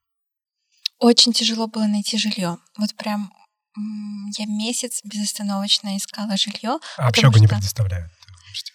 Нет, они, э, есть общага, но она очень маленькая, университет большой, и мне сразу сказали, что на нее даже не рассчитывай. В принципе, я бы на нее не смогла рассчитывать. Вот, поэтому я искала комнату, и получается, Рим город, где нету абсолютно новых построек. Там только а лю- лю- люди все приезжают, приезжают, приезжают студенты, приезжают мигранты, туристы. А, И найти жилье действительно проблематично. У нас а, все, кто вспоминают сейчас поиск своего жилья, это примерно как травма какая-то, потому что я уже была готова подписывать контракт на жилье где-то за Римом. Ездить За на элек- да, общем, да, условно, на электричке добираться. Но благо мне подвернулась э, комната в центре, я взяла ее. А так у нас ребята, многие, да, уже взяли, что, что нашли. И это была самая большая проблема. Мне сейчас нужно будет заново менять э, комнату в, э, летом. А это такое прям суперкомфортное жилье по меркам, если сравнивать там Ставрополь, Питер, Москва, или это что-то вот просто комната, условно, студия? Это комната, естественно, я делю кухню. У меня своя ванная, у меня э, только я одна живу в комнате, и из-за этого очень комфортно. То есть А дорого ли стоит э, снимать комнату? 500 евро в месяц. Но это, мне кажется, не, не такие серьезные деньги. Это несерьезные деньги на фоне того, э, когда приходят счета. Счета за газ. Там же газ нет. Вот. И сейчас он дорогой. Вот. И это бьет по карману. А, Если бы он был бы евро на 100 дешевле, то думаю, да, было бы, в принципе, очень комфортно. А, А жизнь в целом, так, э, если материальные вещи спросить, дорогая там, ну, одежду купить, пошопиться, условно пойти там, выпить там что-нибудь, типа съесть пиццу, пасту. Ну вот смотря что, пицца, паста, кофе, это очень дешево. Можно найти капучино за евро. Евро. То есть здесь у нас сколько примерно? 3 евро будет стоить капучино. Ну да. А вкусный кофе? Ой, да, очень вкусный. Да, давайте как, как итальянцы, да, мы чуть поговорим за едой, еде. Ой, очень вкусная еда, очень вкусная паста. И пасты действительно очень много. В супермаркет заходишь, как бы я не привыкла есть только макарон. И, естественно, когда я пришла, я в первую очередь хотела найти там, не знаю, ну там овощи. Авокадо, да. Руколу, как мы уже Ну, как, возможно, какие-то други- другую какую-то крупу. Но там такой малюсенький стендик с, с каким-нибудь булгуром, с киноа или еще. И просто стенды, э, залы с пастой, какую только хочешь. Э, И я всё- очень долго от этого отнекивалась, но в конце концов я к этому пришла. Потому что твой киноа, например, стоит 5 евро, и паста стоит 1 евро. Ну, как бы большая разница. И В общем, среда тебя подтолкнула к культуре, чтобы Мгм. есть пасту. но при этом она настолько хорошего качества, что она никак не отражается на тебе. Вот никак. То есть ты можешь действительно есть ее каждый день поздно вечером, и ничего с тобой не случится, потому что а, Италия еще очень регулирует это все, потому что там единственная, по-моему, страна Европы, где запрещено добавлять какие-либо химические добавки в, в продукты. Ну, все равно тесто. То есть, как, как Но нутрициолог скажет. Ну, тесто, но, скорее всего, зерно другое. Скорее всего, обработка зерна другая. Скорее всего, нету сахара. Скорее всего, а, даже из-за того, что на- так оно регулируется, скорее всего, даже это зерно не обрабатывается в полях, как оно обрабатывается. Не- Я думаю, что... И это заметно. Вот. Поэтому, да, пасту можно есть каждый день и не переживать об этом. Пить красное вино Да. Да, кстати, а какие у тебя любимые аперитивы? А, Прекрасный вопрос. Да, на самом деле я редко на них хожу, но когда хожу, то я беру... Давайте так, вот для человека, который из Перми, для которого фраза апери- аперитивы вообще ничего не говорит. Да, У меня пойти да. пить, вот это да. Ну, кстати, аперитивы у них где-то часов 5 Что такое аперитив? Давайте вот Э, Аперитив это м, как бы прием, небольшой прием пищи между обедом и ужином, когда ты просто берешь бокальчик чего-либо, плюс какие-то снеки, там либо орешки, либо они тебе дают, там, не знаю, чипсы, что-то такое, Ам, или брускетта. Ну, я понял, да. Бр- не, Брускетта тоже, Да, да, это тост. вот. Ну, условно, это норм, типа, днем пойти там сухого вина. Да, не то чтобы норм, это обязательно. А, это не то чтобы норм, это, Да, это это не не норм, если норм. ты не пьешь. Не норм, если ты ужинаешь в 6, а не пьешь аперитив. Вот. Потому что для меня тоже это был культурный шок. Типа, ну, я не привыкла есть в 10 вечера, в 9. А, все ужинают в 9-10 и ужинают, ну, Серьезно. пиццей, пастой, как бы, да, тоже так серьезно. Потом еще джелато обязательно, мороженое, мороженое. Вот. А, Плотно. И а, в 6 часов у них вот такой вот легкий аперитив. И как? Ты Вкусно. пр- Практикуешь? А, ну, потому что тебя зовут чаще всего на аперитив. То есть аперитив это больше, мне кажется, даже про какой-то не то, что ты вот ешь, это не прием пищи, а это какой-то коммуници- коммуникационный ритуал больше, потому прикольно, что ты это интересно. да. а, ты встречаешься с людьми, ты всегда общаешься, то есть если тебя там кто-то куда-то зовет выйти или подружка, а, чаще всего вы выходите на аперитив. Вот. Так, я предлагаю вот э, слушатели, кто слушает, да, давайте свою культуру аперитива. Мне вот нравится эта идея. Пойти, да, на аперитив покоммуницировать. Да, да, да, ты сидишь, а, там тебе что-нибудь приносят, ты пьешь свой там, не знаю, апероль, например, втягиваешь и разговариваешь. Ну, вот к вопросу Лены. Какой твой любимый? Хуга. Я очень люблю хуга. Это прикольный такой коктейль. И, честно говоря, сама а, не знаю, что в него входит, но он а, такой же популярный, как апероль, а, но, но белый. Апероль с каким-то апельсиновым привкусом, да, а хуга вот что-то, как, скорее всего, это какой-то шприц с чем-то, с каким-то лаймовым сиропом. Вот шприц, как тоник, как э, лайм, что-то такое. Более горький получается? Он более сладкий. А, более сладкий. Да, да. А вот классические какие-то там вино, нет? Ну вот, э, наверное, все-таки не меня об этом нужно спрашивать, да, но вино все очень сильно любят. А, Я в основном бр- брала просека и люблю его, вот. Но, но там все итальянцы это маленькие э, сомелье, абсолютно. люб- Моя подружка Лаура, она итальянка, э, и я вот ей делегирую всю часть по выбору вина, по выбору, выбору Даже не пасты. пытаешься, да, Даже не, не нет. Один раз я пригласила ее к себе, мы делали пасту, и она, когда увидела, что я там творю, она сказала, просто сиди. Я в итоге просто порезала салат. Опять же, с рукой из авокадо. Не, ну ты же не ломала, условно. Не-не-не, не ломала. Я не так вылила макарошки в, в раковину. А как надо? Нужно дуршлаг поставить в... Ну, ты, условно говоря, выливаешь вот... Ну, берешь эту кастрюлю с макарошками, выливаешь ее, да? А нужно на, на макарошки положить дуршлаг и вылить через дуршлаг. Это очень удобно. А, да, я, кстати, тоже вот недавно узнал такой лайфхак. Да, ну вот мы тут про, э, про кофе начали разговаривать. Рассказала о том, что совершенно иная культура, которая тоже выражается в том, что мы не умеем наслаждаться моментом. Нет какой-то гедонистической нотки. То есть мы постоянно находимся в этой гонке, и это выражается в кофе. В том, что вот, как ты сказала, тяжело взять кофе с собой, что все привыкли пить, сидеть, вот э, смаковать так условно. А нам нужно взять вот в этом пластиковом стаканчике и бежать куда-то вместе с этим кофе, там, условно, в метро э, утром или еще что-нибудь. Да-да-да, когда я попросила с собой впервые, мне налили кофе в, в пластиковый стаканчик, это для шашлыков, без крышечки, и сказали, просто уходи с глаз долой, потому что так не принято. Да. Ну, это очень интересно, да, что так культурная очень э, другая обстановка, и приходится все равно подстраивать, потому что, как ты сказала, что даже с горячим ставропольским нравом все равно как бы против течения невозможно. Нет, да, не да. попрешь. Да. Ну и там кофе пьют только по утрам. То есть э, заказать в капучино днем это мувитон.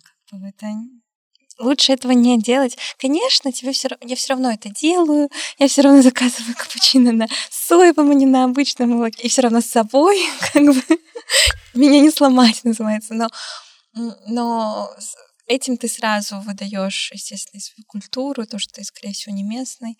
Ну и ну, не местный, не местный. Да, мы еще разговаривали про дуршлаг, о том, что и мне казалось тоже всю жизнь, что как бы дуршлаг, это ты его держишь, как бы и в него уже да. макароны ну, как бы вливаешь, и там вода как бы уходит, и у тебя в дуршлаге остается условно паста там, да, или макароны, что-нибудь такое, да. Я тоже в ТикТоке где-то, по-моему, как раз с итальянской направленностью увидел, что, оказывается, нужно просто как бы дуршлаг прижимать сверху кастрюли, и тогда макароны остаются в кастрюле. Да, да. Ну вот именно за это мне и сказала Лаура, что сиди, как бы я сама все сделаю, потому что то я, то я не так э, воду, короче, там ну, у них свои какие-то темы при, по приготовлению пасты, и как бы ты ни старался, ты все равно что-то делаешь не так. Ну, я понял, да, целый ритуал. Поэтому, поэтому я даже я делегировала это все ей. Ну да, как плов там у ближнего зарубежья. Да, да, попробуй приготовить борщ у бабушки по-своему. Да, да. О, нет. Нет, нет, нет. Невозможно, да, такого уровня достичь. Причем мне кажется, что как у итальянцев, что как у бабушки борщ, это, знаешь, происходит невдумчиво абсолютно на полном автоматизме, да, и за какой-то короткий промежуток времени я вот когда начал жить один, суп, что как, как с, такой, с такой же легкостью можно приготовить одновременно 53 блюда, условно. Да, да, да, да, да, да. Это правда. Вот э, сталкиваешься с таким вот, что приходится готовить Странный вопрос, но условно. Надоедает ли тебе вот э, в Италии именно сейчас, когда ты живешь, вот заниматься вот этим Готовкой? Да, готовкой и прочими какими-то бытовыми вещами. Нет, не, не надоедает, потому что много новых продуктов, другие продукты, они действительно хорошие, они действительно вкусные. И как бы наоборот, тебе бы, тебя бы оттащить от кухни в этом плане. А, пробуем разные блюда. Я живу с а, тоже со студентками из других стран. У меня соседки француженка и девочка из Люксембурга. Мы часто устраиваем вечера, где мы все вместе что-то готовим. Там, например, я что-то свое русское, они там французское, люксембургское. Блин, это очень прикольно. Да, у нас часто бывает такое. Вот скоро, когда я вернусь... А что она из Люксембурга готовит? Я вот, мне тоже было очень интересно. Она последнее, что мы делали, э, она приготовила какие-то сосиски тоже с пюре и с каким-то соусом, вот именно люксем, какой-то сырный, что-то похожее на голландский, а, что-то с яйцом, с сыром. Вот, ну, тоже, да, интересно, потому что я понятия не имела, что такое люксембургская кухня. Даже не запомнила, как это называется, но хотя бы плюс-минус я понимаю, что это что-то жирное, что-то, как сосиски, как картошка.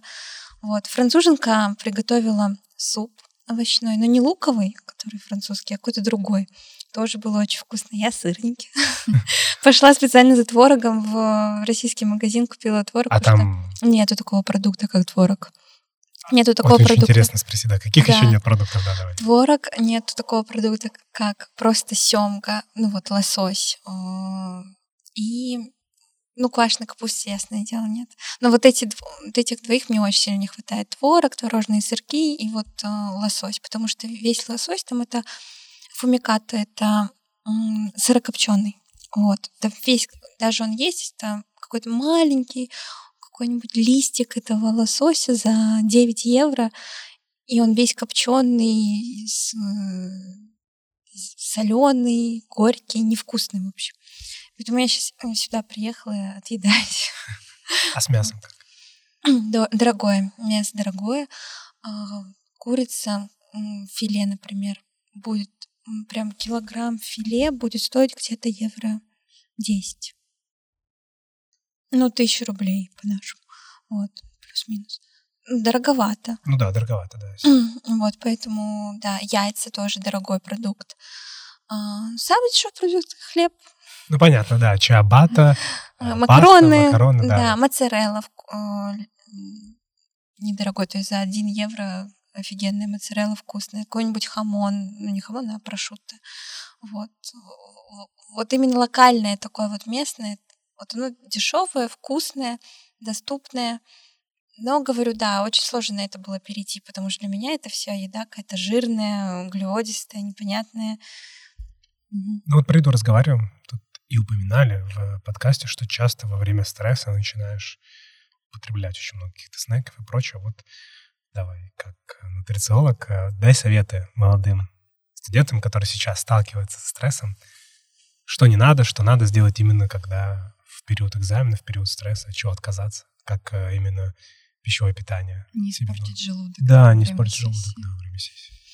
Ну, мне кажется, как раз-таки ничего отказываться. Вот самое главное, ничего не отказываться, а допустить мысль о том, что тебе можно все, потому что вот на фоне стресса ты и так стрессуешь, а когда ты еще пытаешься думать о том, что, блин, сейчас бы не взять этот кофе с булочкой, а то там то, а, то а потом ты все равно берешь, и все равно самокопание за то, что съела ну. Да. Наверное, да, но вот, э, вот от этого, мне кажется, наоборот, нужно максимально уходить от той э, идеи того, что что-то запрещено.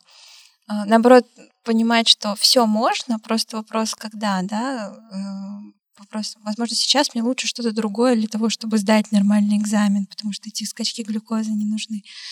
А, если, когда я вот учусь э, и готовлюсь к сессии, у меня я не отказываюсь, наоборот, от кофе. То есть для меня это, наоборот, важный какой-то ритуал, который меня успокаивает. Я знаю, что моя чашка капучино меня ждет, и как-то она даже разгружает немножко перерывами между библиотекой.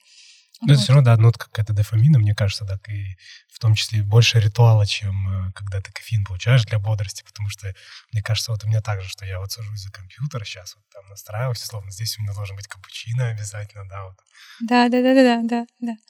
Вот, а, по питательности, мне кажется, важно потреблять не глюкозу, да, такой какой-то сахар, да, там, как а, обычно на ЕГЭ мамы давали всегда, шоколад. Шоколадку, да. Шоколад, шоколад. да. Якобы мозгу нужна глюкоза, но мозгу нужны жиры, а, и ему нужно не то, чтобы э, сахар, ему нужен просто, ну, углевод, да, глюкоза та же самая. Но мне кажется, самый лучший снэк это какой-нибудь э, сэндвич, реально хороший, качественный сэндвич с на цельнозерновом хлебе, который сейчас есть везде. Вот, кстати, в России, мне кажется, с этим вообще проблем нет. А, с тем же самым, не знаю, ну, Мне кажется, вот ты не замечала, что вот в последнее время какая-то помешанность на...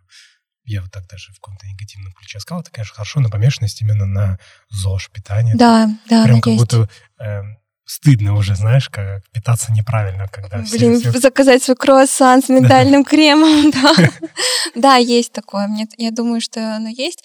Ну, всегда что-то может легко уйти в, в радикализм, э, уйти в абсолют, да. Но этот здоровый баланс, он необходим, потому что когда ты только в одном, это очень быстро доведет тебя до РПП, до того, что ты постоянно думаешь о еде, о том, что это нельзя, это нельзя, то нельзя. А тут как, а здесь я постоянно сидела, там я не двигался, а там была конфетка, а я уже не отработал вчерашний круассан, и бла-бла-бла. И это все приходит к такому стрессу, что, ну, не знаю, мне кажется, когда ты еще и учишься, то человеку Там стресс, тяжело. Да, да, да, стресс суммируется, и очень тяжело из этого вылезти. Наоборот, э, в вышке в этом плане, думаю, насколько, когда я училась, были хорошие какие-то снеки, были какие-то... Да, здесь абсолютно то же самое. То есть сейчас просто по-другому называется. Лен, напомни, как называется? Разные круассаны, бейглы сейчас. А ну, а как называется ресторан или кафе? Ресторан, я сказал. А, Greenbox. А, Greenbox есть, да. Типа, да, открыли наконец Есть э, Greenbox. слойка, да, называется обычно а, кафе. Вот слой, Greenbox, Mouse Tail. Это тоже как слой, только э, ну, немножко другое, но и столовая кафетерия. Ну вот и мне кажется, самый приоритет должен быть столовой, на мой личный взгляд, не навязываю, потому что там просто нормальная еда. Пришел, нормально поел, взял, не знаю, свой какое-нибудь мясо с гарниром и с а, овощами, да, перекусил, ты реально нормально поел и взял, потом поднялся вкусный свой кофе, а, и вот тут твой ритуал как раз-таки, да, но чтобы не закидываться каким-то хлебом, опять же, ну, хотя очень много хороших тостов, я и сказала, а наоборот, да, там разделить это немножко. Нормально, нормальный прием пищи совершить, потом взять кофе, а не кофе с булкой, ну, только, только если у тебя совсем времени нет, естественно. Понятно. В общем, вы как, как резюмировать можно? Питайтесь нормально. То есть, условно, я там тоже часто замечаю, что э, вот я там э, буду есть э, сушеное яблоко сегодня вместо нормального причем приема пищи. Да, у тебя да. скачет глюкоза, ты только больше хочешь есть после этого сушеного яблока. Да, Там вот сушеное яблоко, ну, все такие модные штуки, знаешь. Какой-нибудь батончик, вот этот сухофруктами. Да, да, да, да. И когда им заменяют условно адекватный прием пищи, конечно, да. Я согласен, что правильно просто нужно питаться. Да расслабиться нужно и просто плюс-минус разделять свое время, не только постоянно сидеть и ботать, да, а ну, выходить куда-то, гулять, двигаться это важно. И тогда и питание, оно сбалансируется, когда ты меняешь среду, двигаешься. Ну, понятно, в общем, ешьте все, кайфуйте. Да, Условно, расслабьтесь. Да, да, расслабьтесь, не нужно есть сушеные яблоки и страдать. Да, да. Пойдите, поешьте мясо, условно, да. И лучше займитесь спортом, чем ограничивайтесь. Да, организм не будет просить что-то такое вредное, да. когда ты нормально себя ведешь, да. Да, да, да. Вот. Теперь э, давай еще такого вот спросим. Мы вот перешли в какой-то блок советов. Я думаю, давайте спросим э, про в целом. Что вот мы, если резюмировать, учим языки, все сдаем, правильно питаемся, путешествуем, если есть возможность, там, мечтаем о путешествии, чтобы как чтобы это все переросло. Играем в дебаты. Я очень советую играть в дебаты. Играем в дебаты, вот. Да. Еще очень важный совет. Интересно. Попробуйте. Я вот лично не пробовал, но теперь попробую, видимо. Вот. Какие, может, еще советы можешь дать? Ну, не обязательно связанные с учебой. Вот просто какой-то вот, может быть, опыт у тебя есть интересный, чтобы ты изменила, что ты не делала. Быть добрее. Мне кажется, всегда вот воспринимать человека другого как, э, ну, громко сказано там, как брата, как сестру, но действительно быть добрее, э, быть более открытым, потому что, мне кажется, этого сейчас не хватает, это, а сейчас это особенно необходимо. Вот. И э, да, больше раскрываться, общаться с друг другом, не воспринимать что Аперитивы, вот, самый главный Аперитивы, вывод. Да. да. Самое главное резюме, аперитивы, да. Ну вот очень интересно, что вот э, благодаря такому итальянскому опыту мы поняли, что ты про Добре сказал, что несмотря на рейтинг, какие-то вот такие моменты соперничества, очень важно уметь сопереживать, там, поддерживать друг друга. Даже не столько потому, что так надо, так политкорректно, а в целом приятно и поддержать, и потом получить поддержку, и как бы меньше стресса, мне кажется, когда какая-то поддержка, когда кто-то интересуется, как ты сдал экзамен, условно, меньше стресса какого-то, даже если ты его потом там не сдашь, и тебе говорят, да ничего, там сейчас пересдашь, и все такое. Да, вот совет, условно, всем студентам, которые сейчас, которым сейчас не так легко, я думаю, да. Вот, еще такой вот вопрос у нас был. Мы всегда со всеми гостями пытаемся обсуждать фильмы, возможно, книги, не обязательно, которые связаны с правом, которые на тебя повлияли, возможно. А, кстати, сериалы, может быть, какие-нибудь выставки, музеи, спектакли, в том числе. Ну да, сейчас мы насыпали. Да. да чтобы... Картины, да, условно, если вот так можно высоко об Италии. Ну, мы поняли, что библиотека у Сената очень сильная. Там любая, там несколько библиотек, э, но они все безумно Величие, да, и вот я говорю, мы скинем, э, конечно, либо фотографии, либо в том числе. И фотографии, и социальные сети, да. Эльвира вы увидите. Можете загуглить, кстати. Там говоря, будет, кстати, да. подборка снеков хороших для учебы. Мы вот. все оставим ссылку обязательно. Да, да. И вы увидите просто это величие. Это реально, ну, не передать словами. Да. Но возвращаясь к фильмам и книгам. Блин, это тяжело, но мне очень нравится фильм «Одержимость» 2014 года О, с барабанщиком. да, это прекрасно. Наверное, его. Из искусства ты мне сказал что-нибудь. Ну, в целом вот э, какая-то вот культурная такая надстройка. Можешь из нее что-то... Очень классный, мне кажется, документальный фильм, фильм у Парфенова про Пушкинский музей, про импрессионистов. Там две или три серии а, про м, Щукина и Морозова и про Пушкинский музей. Там, кстати, Пикассо играет Познер. Да. Необычно. Да. Я, я не смотрел, да. А Морозова играет Табаков. В общем, очень балдежный фильм. Потом тоже классная документалка про вторую Джаконду от BBC, которую нашли в Петербурге. Ну и, наверное, с любовью Винсент. О, вот. да. Угу. Тоже. Нарисованный который. Да, нарисованный, да. Мне кажется, вот эти три э, самые интересные, которые я видела про искусство. Четыре получается. А, ну про искусство три, и четвертое — это одержимость. Ну, можно сказать, тоже... Одержимость пусть будет мотивацией. Мне, а меня она всегда очень сильно вдохновляла, да. Да, я согласен. Ну, очень хочется спойлерить, но мы не будем. Но мне это... Я бы тоже сказал, что это один из любимых. Что-то похожее на вышку. Да, да, что-то похожее на вышку. И вот э, обычно, чем мне не нравятся мотивационные фильмы, они, как не заспойлерить, но они заканчиваются как будто всегда одним концом, что все там, условно, победил Олимпиаду, стал каким-то великим. э, ну, шаблонный такой конец, в общем, да, когда стопроцентный успех. Вот, а у одержимости все как более жизненно. То есть я бы не сказал, что там стопроцентное поражение, то есть ни черное, ни белое. Да, да, да. да. Там не то, что ты работаешь, и вот он тебе твой успех. Либо вот ты работаешь, как бы, и нет успеха, условно. Ну, вот Да. та- там, там, да. Да, вот да, да. Там вот именно вышка. Да. Извините, мне просто очень сильно это напоминало наш универ. Да. Вот реконструкция вышки, да. А если не там э, документалки и фильмы, там, возможно, какая-то художка, художественная э, литература. Или сериалы. Ну, или сериал, да, это, кстати говоря. Ну вот, давайте так, чтобы раскачать немного. Я недавно посмотрел, давайте назову три сериала. Вот начал смотреть The Last of Us. Вышел недавно первая серия, очень интересная, про э, зомби-апокалипсис. Они такой вводную скажу. Зомби-апокалипсис, в общем, у мужчины умирает дочь в самом начале зомби-апокалипсиса.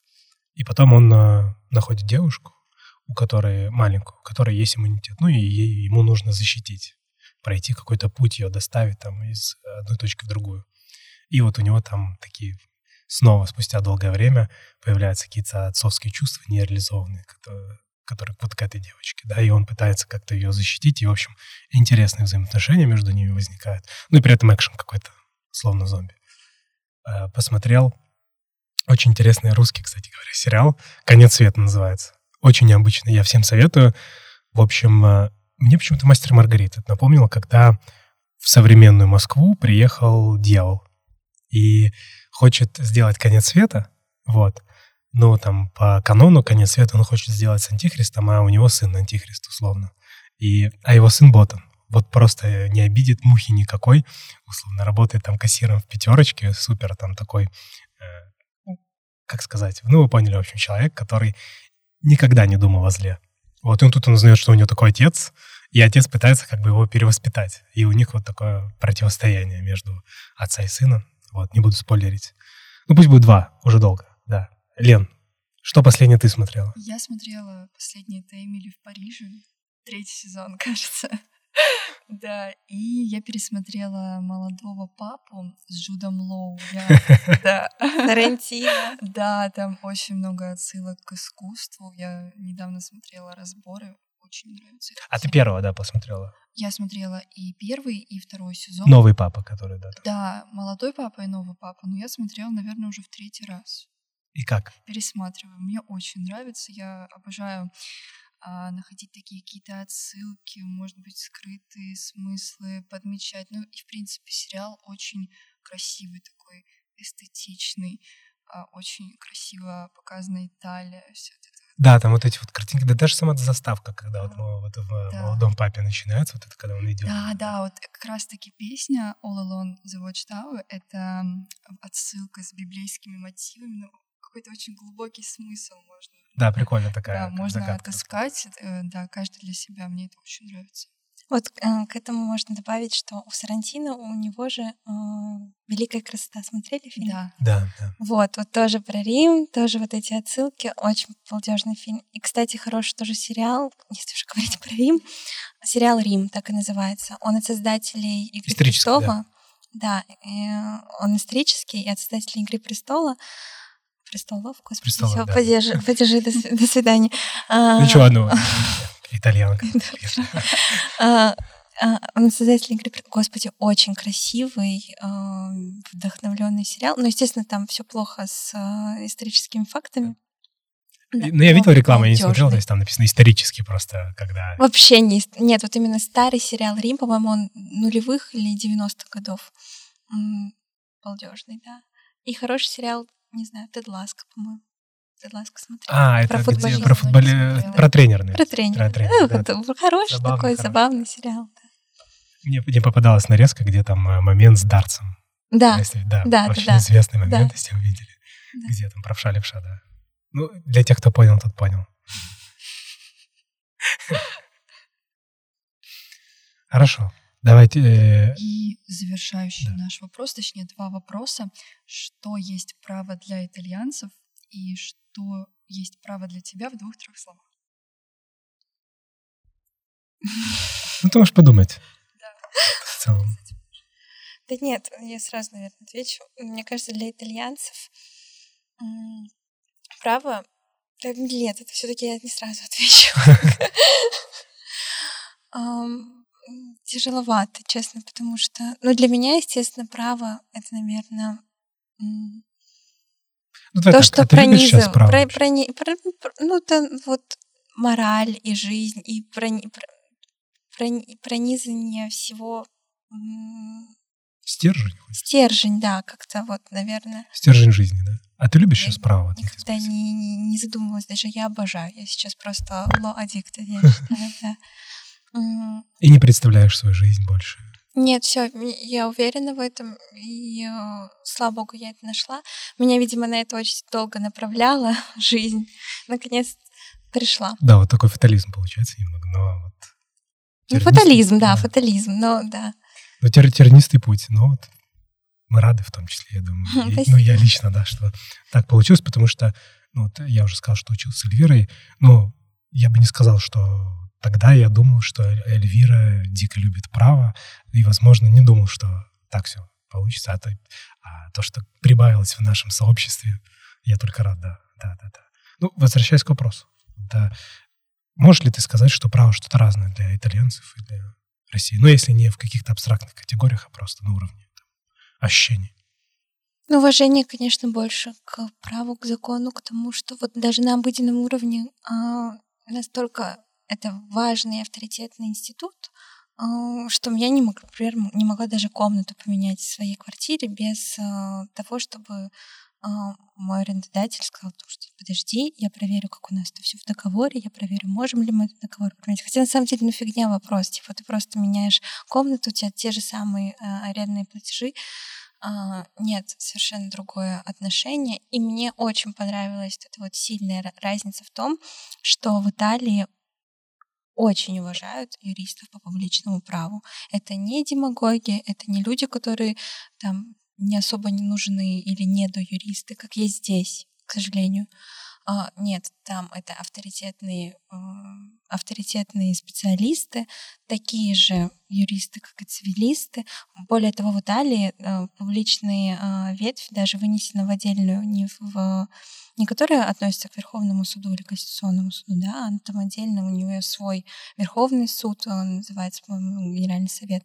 То есть там, в принципе, подход к праву другой, более уважительный, какое бы право ни было, какая бы это отрасль права ни было. Ну, мне кажется, очень сильно тоже зависит от устройства общества, конечно. Ну да, вот, вот Да. ты сказала, мне кажется, вот это вот с комнатой, вот мелкий, но очень прекрасный пример, который вот показывает э, всю суть, потому что как у нас это сейчас, я позвоню, все порешаем, ударим по Да, рукам, да, да, условно. фигня да. вопрос, фигня Фигня вопрос, да. да. Какой договор? Сейчас тут все, Да, да, вопрос да. обкашляем, условно. Как да. у нас, да, Да. именно так было, да. Да, тут, да, люди совершенно по-другому. И даже, наверное, не, не то, что сказать, там, вот там надо посмотреть, как написано, там, условно, в законе, они просто внутри чувствуют, что нельзя просто так взять и порешать, условно, Да, всегда. Да, да, да, да. Ну, это прекрасно, да, завершение, я считаю. Да. Давайте мы... Спасибо большое Да. за приглашение, ребята. Очень приятно. Да, да, да, за что, да. Мы сейчас э, Пришла. запишем аутро, как это пафосно называется. Спасибо, что провели это время с нами. В описании к выпуску вы найдете ссылку на все платформы, где можно нас слушать, а также телеграм-канал с полезными материалами из видео. Подписывайтесь на наши соцсети, оставляйте комментарии, высказывайте предложения и оставайтесь с нами. До новых встреч! Да. Чао, Белла Рагаци.